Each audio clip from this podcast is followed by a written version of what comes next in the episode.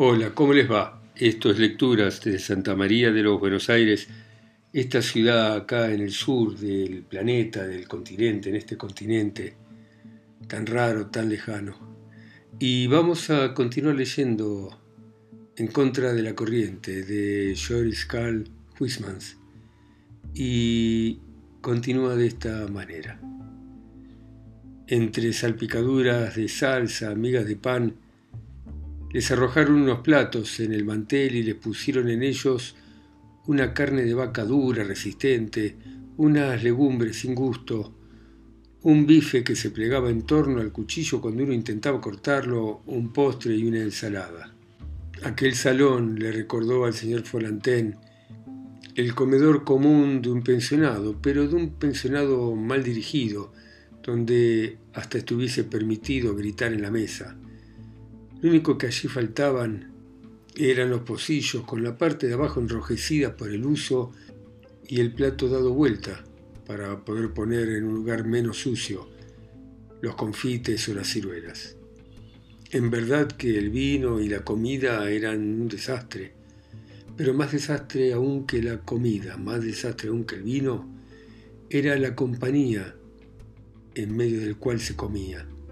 Unas mujeres flacas, que llevaban los platos de acá para allá con rasgos severos, marcados, con una mirada violenta.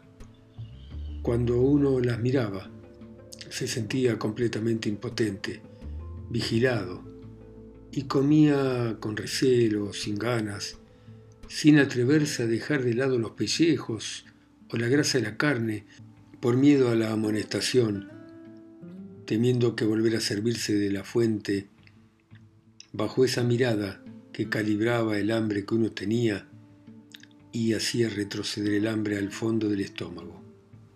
¿Y qué tal? ¿Qué le decía, eh? afirmaba más que preguntaba Martinet.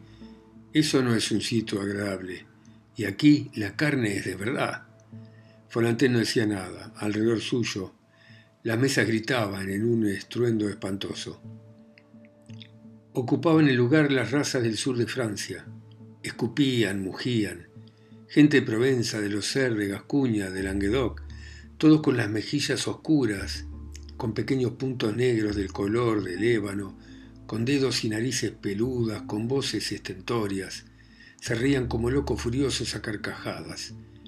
Y su acento, que se apoyaba en gestos de epiléptico, destrozaba las frases, y ya embutidas y picadas, se la metían a uno en la oreja. Casi todos formaban parte de la juventud estudiantil, esa juventud gloriosa cuyo pensamiento tonto asegura a las clases dirigentes la leva inmortal de su estupidez. Folantén veía desfilar delante de él todos los lugares comunes, todas las opiniones literarias viejas, todas las paradojas usadas hacía más de 200 años. En su opinión, los obreros tenían un entendimiento más discreto y la inteligencia de los trabajadores del comercio era más fina. Un vaho denso se condensaba y velaba los vasos y los platos. Las puertas que se sacudían con violencia desplazaban el horrible olor del fumadero. Seguían llegando grupos y grupos de estudiantes y su impaciente espera presionaba a quienes estaban ocupando las mesas. Como en el bar de una estación, había que comer bocados grandes y tragarse el vino a toda velocidad.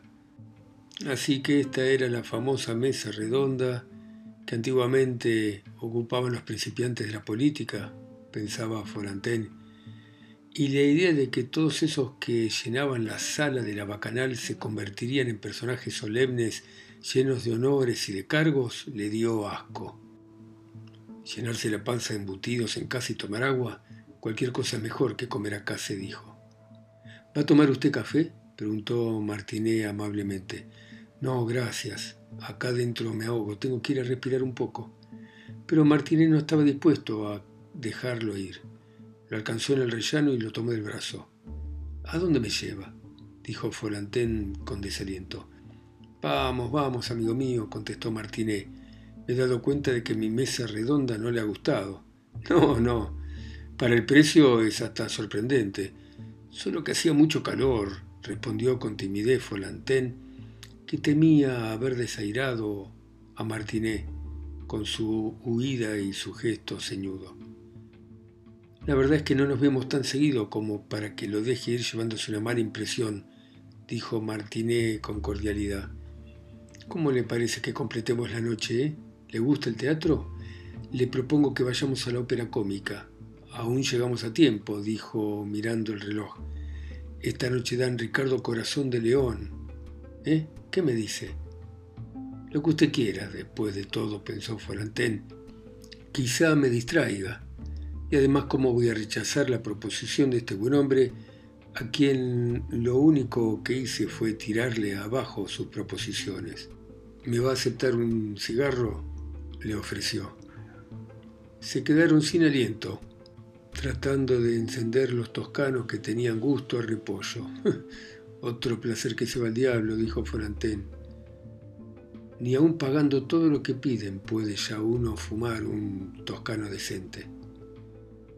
Más nos vale renunciar a esto, siguió diciendo, mirando a Martinet, que chupaba con toda su fuerza su toscano, ya agrietado y que humeaba levemente por las resquebrajaduras. Además, ya hemos llegado. Y se adelantó a la ventanilla, donde sacó dos entradas de patio. Estaba empezando Ricardo y el teatro estaba vacío. El señor Forantén tuvo una sensación rara durante el primer acto. Esa serie de canciones para clavecín le recordaban al organito que había en la tienda de vinos donde iba de vez en cuando. Cuando los obreros hacían girar la manija, Sonaban canciones cascadas, pasadas de moda, viejas, algo lento y muy suave, donde de vez en cuando sobresalía alguna nota aguda en medio del repiqueteo mecánico de cada estribillo. En el segundo acto la impresión que tuvo fue diferente. El aria, una fiebre ardiente, le recordó a su abuela cuando cantaba con voz temblorosa sentada en su butaca de Utrecht, y durante unos segundos le vino a la boca las tostadas que ella le daba cuando siendo pequeño había sido bueno. Terminó por dejar de prestarle atención a la representación. Los cantantes no tenían voz y se limitaban a poner una boca redonda acercándose a las candilejas, mientras la orquesta dormía, cansada de sacar esa música horrible.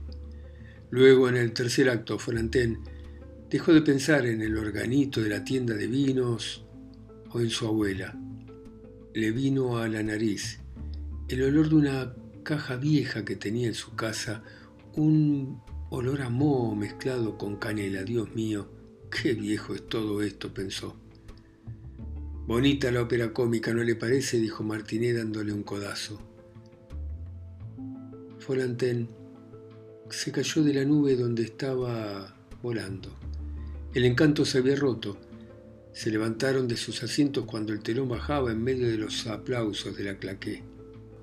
La siguiente ópera cómica que venía después de Ricardo lo deprimió a Folantén. En otro tiempo lo habían asombrado aquellos aires conocidos.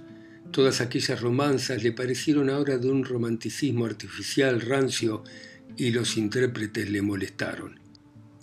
El tenor se movía por el escenario como si fuera un barrendero y cuando por casualidad salía de su boca un hilo de voz, parecía gangoso.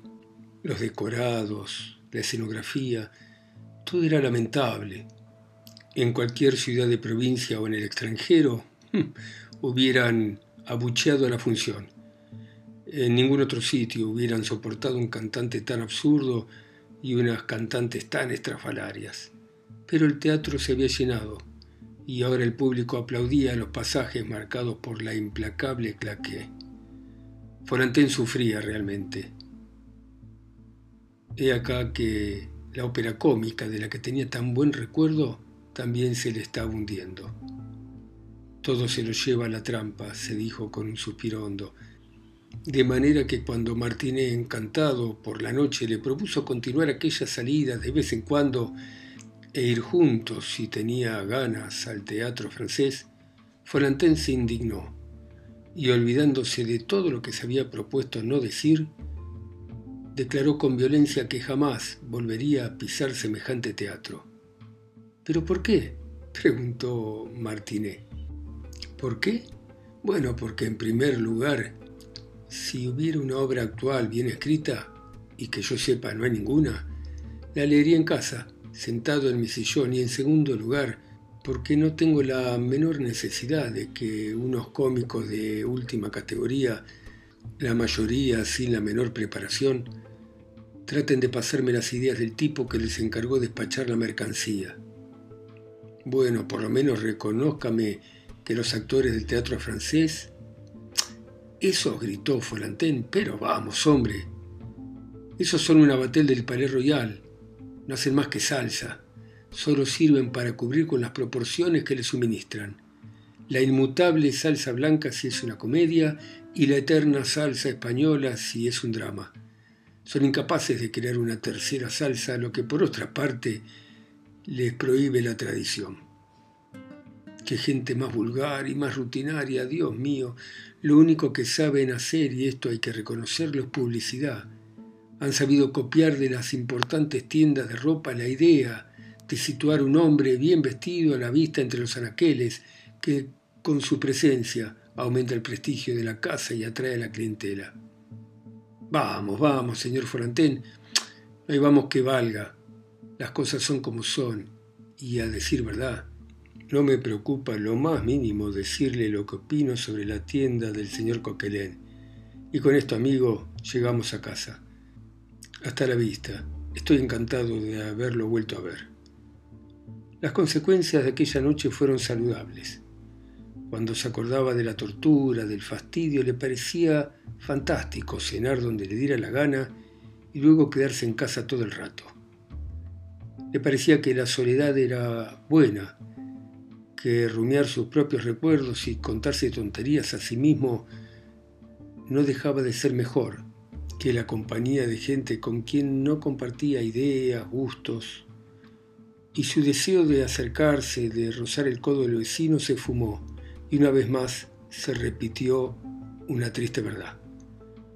Una vez que desaparecen los viejos amigos, hay que hacerse la idea de no buscar otros, de vivir aparte, de acostumbrarse a la soledad.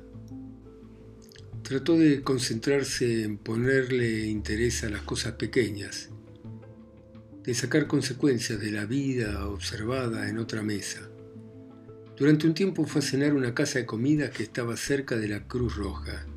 Era un lugar donde iban personas mayores, viejas que iban todos los días a las seis menos cuarto, y la tranquilidad de aquel pequeño comedor lo salvaba de la monotonía de la comida. Seguramente eran personas que no tenían familia, que no tenían amistad, y que buscaban sitios un poco sombríos para pasar en silencio la tarea de comer. Y Folantén estaba a gusto en ese mundo de personas educadas, discretas, desheredadas, que sin duda habían conocido tiempos mejores y noches más hermosas. A casi todos los conocía de vista y sentía simpatía por los que vacilaban al elegir un plato de la carta, por los que desmenuzaban el pan y apenas bebían, y que arrastraban la ruina de sus estómagos y la fatiga de unas existencias sin esperanza y sin objetivo. No había gritos ni llamadas estridentes. Las camareras le preguntaban a los clientes qué deseaban en voz baja, y aunque ninguna de aquellas viejas o ninguno de aquellos viejos intercambiaban comentarios entre sí, todos se saludaban con cortesía al entrar y salir e incorporaban hábitos distinguidos en aquel bodegoncito. Yo tengo más suerte que toda esta gente, se decía Folantén. Seguramente extrañan hijos, mujeres, una fortuna perdida, una vida que alguna vez fue floreciente y actualmente está arruinada. De tanto compadecer a los demás, acabó por compadecerse menos a sí mismo. Volvía a su casa y pensaba que sus angustias apenas tenían motivo y que sus miserias no eran tan importantes. ¿Cuántos no habrá que a estas horas miran las calles sin un sitio donde morir? Cuántos no envidiarían mi fuego, mi butaca, mi tabaco. Y atizaba el fuego de la chimenea, buscaba sus pantuflas, se hacía un ponche dorado caliente. Lo único que haría falta es que en las librerías hubiera novedades verdaderamente artísticas para que la vida fuera bastante más soportable, concluía. Así pasaron varias semanas y su compañero de despacho proclamó que Folantén estaba rejuveneciendo. Ahora hablaba, escuchaba con una paciencia angelical todas las conversaciones, hasta se llegó a interesar por las enfermedades de su colega. Además, con el frío, su apetito era más regular y él atribuía la mejora a los vinos y a las preparaciones de manganeso que tomaba. Al fin di con una medicación menos traidora y más activa que las otras, pensaba, y se la recomendaba a todo el mundo. Así llegó el invierno y con el invierno las primeras nieves, y con las primeras nieves su melancolía volvió a aparecer. Se cansó de la casa de comidas donde iba en el otoño y volvió a andar al azar, unas veces aquí, otras veces allá. Varias veces cruzó los puentes y probó restaurantes nuevos, pero o los mozos pasaban a toda velocidad sin hacer caso que uno los llamaba, o le tiraban a uno el plato en la mesa y escapaban cuando uno les pedía pan. Y la comida no era mejor en la orilla derecha que en la orilla izquierda, y el servicio era despreciable, soberbio. Folantén se aplicó la lesión y desde entonces se quedó en su barrio, decidido firmemente a no volver a salir de él. La falta de apetito volvió a aparecer una vez más comprobó la inutilidad de los estimulantes y los remedios que tanto habían comiado se reunieron con otros en el fondo de un ropero. ¿Qué hacer? La semana se podía atravesar, pero lo que verdaderamente le costaban eran los domingos.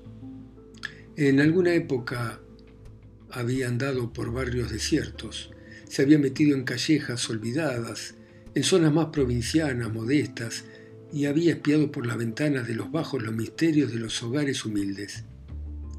Pero en la actualidad las calles tranquilas habían sido demolidas y los pasajes y las callejuelas sugestivas habían sido arrasadas. Ya no se podía mirar por las puertas entreabiertas de los caserones viejos o descubrir el rincón de un pequeño jardín, el brocal de un pozo, la esquina de un banco.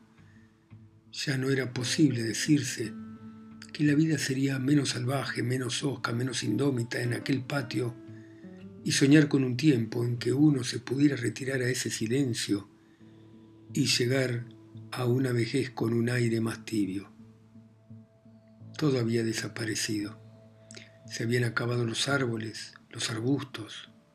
Ya no había más que interminables bloques de viviendas que se perdían en el horizonte. Y en aquel nuevo París, Folantén, Sentía malestar y angustia. Odiaba las tiendas de lujo. Por nada del planeta hubiera puesto los pies en una peluquería elegante o en una de esas tiendas de ultramarinos modernas en la que las vidrieras resplandecen con la luz de gas. Solo le gustaban los comercios de toda la vida, donde a uno lo recibían como un amigo, donde el vendedor no trataba de deslumbrarlo o humillarlo con su fortuna. Había entonces dejado de pasear los domingos entre el lujo de mal gusto que invadía todo, incluso en los barrios de las afueras. Además, los paseos por París ya no lo tonificaban como antes.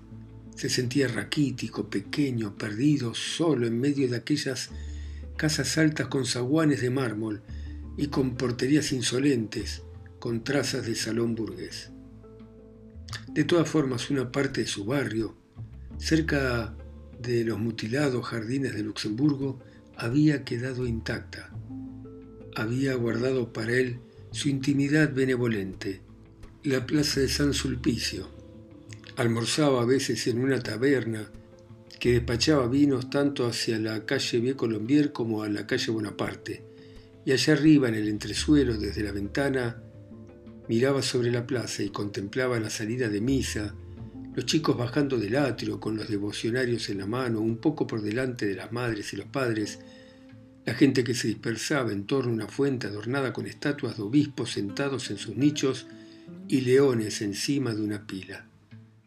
Asomándose un poco por encima de la baranda podía ver la esquina de la calle San Sulpicio, una esquina terrible, barrida por el viento de la calle Ferú y ocupada por otra taberna que tenía como clientela sedienta a los cantantes del coro.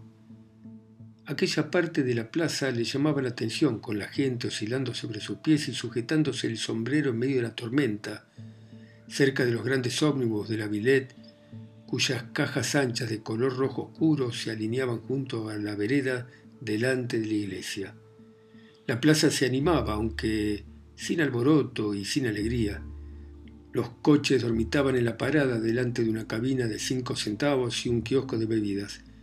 Los ómnibus amarillos de Batiñol avanzaban bamboleándose en las calles cruzadas por el pequeño ómnibus verde del Panteón y por el coche de dos caballos de Atuel.